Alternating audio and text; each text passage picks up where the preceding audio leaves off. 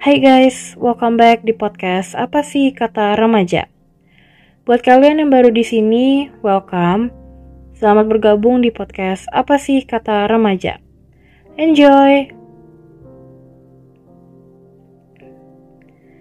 Aku ingin bercerita tentang seseorang yang pernah hadir di hidup aku, dan dia sangat berarti untuk aku.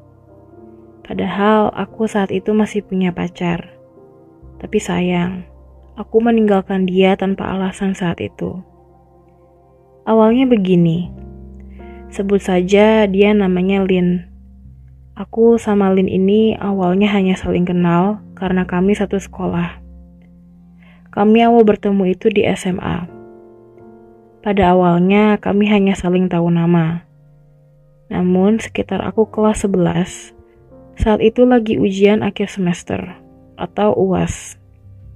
Dan biasanya di sekolah aku, kalau lagi ujian itu dibagi-bagi ruangan, yang biasanya di dalam ruangan itu ada kelas 10, 11, dan 12 sesuai dengan urutan absen biasanya. Dan waktu UAS, aku satu ruangan sama dia. Satu daerah tempat duduk hanya berbatasan satu orang adik kelas kami saat itu. Dan saat itu, posisinya ada temanku yang sedang dekat denganku. Sebut saja namanya Gabriel. Ternyata Gabriel ini juga berteman dengan Lin. Dan sesekali Gabriel menanyakan hal tentang Lin melalui aku. Jadi mau tidak mau, aku harus menyampaikan pertanyaan dari Gabriel ke Lin. Dan sejak itu kami jadi mulai agak sering berbicara. Tapi hanya sebatas berbicara sedikit karena hanya untuk menanyakan atau menyampaikan sesuatu ke Lin dari Gabriel. Saat itu aku masih biasa saja dan tidak berpikir lebih tentang Lin. Dari dulu aku tidak pernah ngobrol sama dia. Mungkin pernah, hanya sesekali. Itu juga mungkin hanya menanyakan satu hal yang menurut aku nggak penting. Dia bisa dibilang anak tongkrongan dan aktif banget sekaligus kayaknya dikenal satu sekolah. Karena dia selalu nunjukin bakatnya setiap ada acara di sekolah. Sedangkan aku di sekolah tuh anak yang biasa-biasa aja atau lebih ke introvert. Jadi tidak banyak orang kenal aku. Semenjak adanya karantina dan kita semua diharuskan belajar di rumah, aku jadi deket sama Lin. Karena waktu itu dia sempat membalas cerita aku di Instagram. Karena waktu itu aku sedang tidak baik-baik saja, karena saat itu aku ada masalah sama pacar aku, sebut saja Ri. Dan berawal dari membalas story Instagram aku, akhirnya kita jadi keterusan untuk chat di Instagram.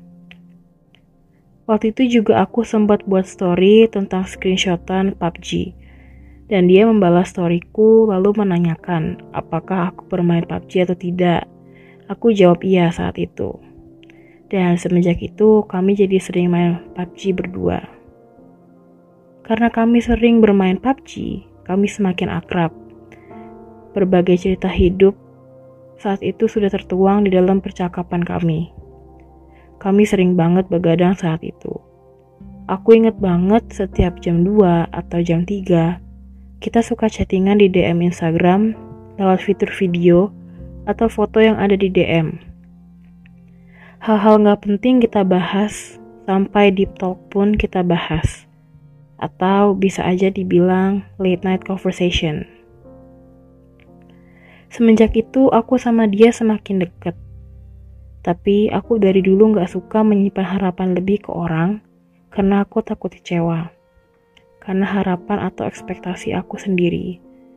Dan saat itu aku masih tahu batas karena saat itu aku masih bersama Ri.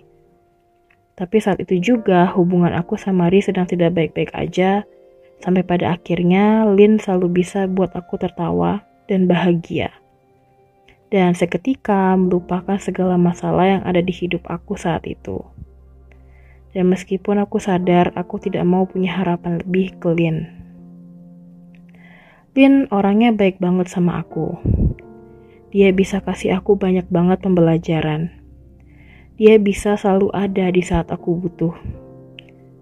Saat itu dia benar-benar beda dari yang lain menurut aku. Aku semakin kenalin. Semenjak kita chattingan yang berawal dari Instagram. Aku cerita semua masalah aku ke Lin dan ternyata dia benar-benar bisa buat aku jadi lebih tenang. Kami dulu sering teleponan tiap malam atau kapan pun. Dulu kami selalu ingin durasi telepon kami 24 jam, tapi kami selalu gagal. Dia selalu bisa menyadarkan aku dan bantu aku lepas dari hal-hal atau kebiasaan buruk aku saat itu. Dia benar-benar bisa buat aku terlepas dari self-harm saat itu. Di bulan Juli, aku putus sama Ri. Dan aku putus bukan karena hadirnya Lin di hidupku. Aku putus karena memang hubungan kami sudah tidak bisa dipertahankan karena adanya perselingkuhan. Hingga pada akhirnya di bulan Agustus 2020 kemarin kalau nggak salah, Lin menyatakan perasaannya ke aku. Jujur, aku kaget. Karena aku mikirnya orang seperti aku mana mungkin disukain sama Lin tapi ternyata aku salah. Aku belum bisa terima karena saat itu baru putus dan luka lama belum sembuh. Meskipun semenjak awal sejujurnya aku sudah menyimpan perasaan ke Lin, tapi nggak sempat aku sampaikan ke Lin. Kami sangat berbeda, tapi ada beberapa hal yang kami sama-sama suka. Selera lagu kami hampir mirip, dan kebanyakan lagu yang dia sering dengar itu juga lagu yang aku sering dengar. Semenjak aku putus, Lin selalu bisa menghibur aku meskipun masih ada perasaan kecewa di hati. Lin selalu datang dan selalu ada di waktu yang tepat buat aku. Kehadiran dia sangat berarti buat aku. Aku gak pernah ditreat sama Ri seperti Lin treat aku. Itu yang membuat aku juga memiliki perasaan yang sama terhadap Lin. Sekitar bulan September atau Oktober awal, aku memutuskan untuk menjauh dari Lin. Jujur, sampai saat ini aku nggak tahu kenapa aku lebih memilih untuk menjauh. Dan saat itu aku sedang tidak baik-baik aja, dan mood aku benar-benar berantakan.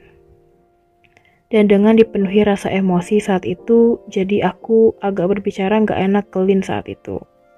Dan ya, saat itu aku kehilangan Lin. Padahal aku takut kehilangan Lin. Jujur, aku menjauh karena sebenarnya aku takut buat dia kecewa. Aku salah banget mengambil keputusan saat aku lagi emosi sama diri sendiri. Sekarang di 2021, aku masih suka kepikiran tentang dia. Dia nggak salah apa-apa, tapi aku tinggalin. Aneh banget aku. Semoga aku sama dia bisa tetap berteman baik. Meskipun aku nggak tahu sampai sekarang, kira-kira dia marah nggak ya sama aku. Hai Lin, yang aku maksud, kalau kamu denger ini, semoga kamu diberi kesehatan selalu ya. Till we meet again. Untuk Lin, ada sedikit pesan.